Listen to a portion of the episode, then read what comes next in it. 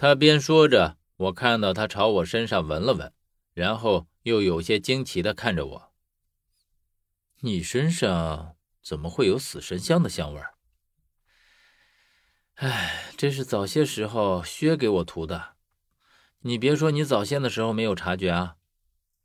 蒋却摇摇头：“这我怎么可能不知道？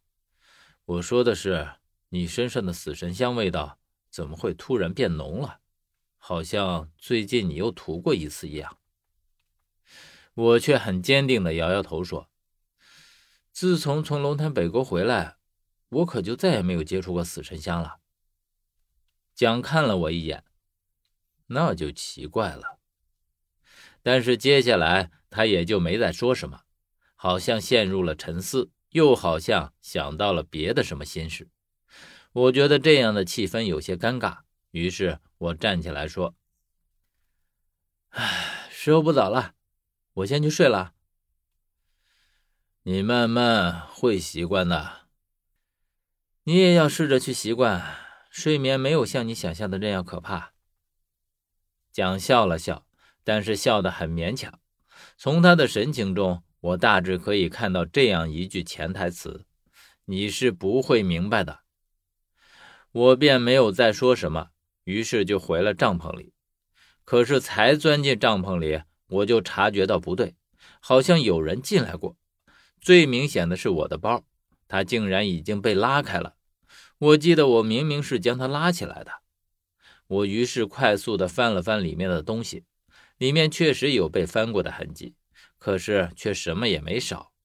我于是又检查了别的东西，东西都在，只是整个帐篷里。似乎都被翻腾过一遍，虽然做的小心翼翼，但是很可能是因为时间紧迫的关系，还是留下了明显的痕迹。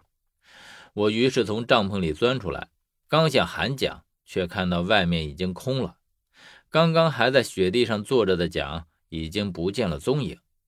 我于是来到他的帐篷前找他，可是他的帐篷里却也是空的，而且压根就没有进来睡过的模样。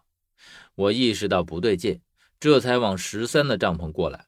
十三比我好睡，我拉开他帐篷的时候，他正在打鼾，但他还是在我探进身子来的时候醒了过来，同时警觉地喊道：“谁？”虽然他的声音带着几分未醒的味道，但整个人显然已经蓄势待发。哎，十三，是我，蒋不见了。十三听见是我的声音，这才松了一口气。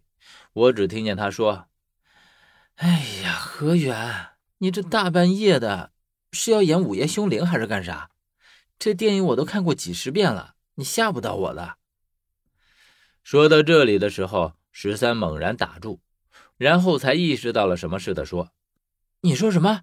我师傅不见了？”“嗯，外面和帐篷里都不在，而且我怀疑这里除了我们三个人，还有其他人。”他翻过我的帐吗，我和十三在外面找到了蒋的脚印，并且循着这个脚印往外面走出了一百来米。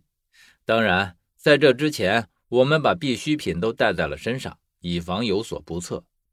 往外面来的脚印一共有两个人的，其中一个应该是蒋的，而还有一路应该就是另一个人的。只是从脚印上，我们却发现了一点不寻常。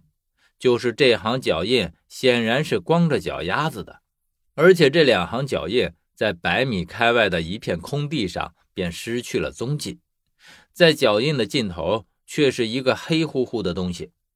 我如果没看错的话，这应该是一口棺材。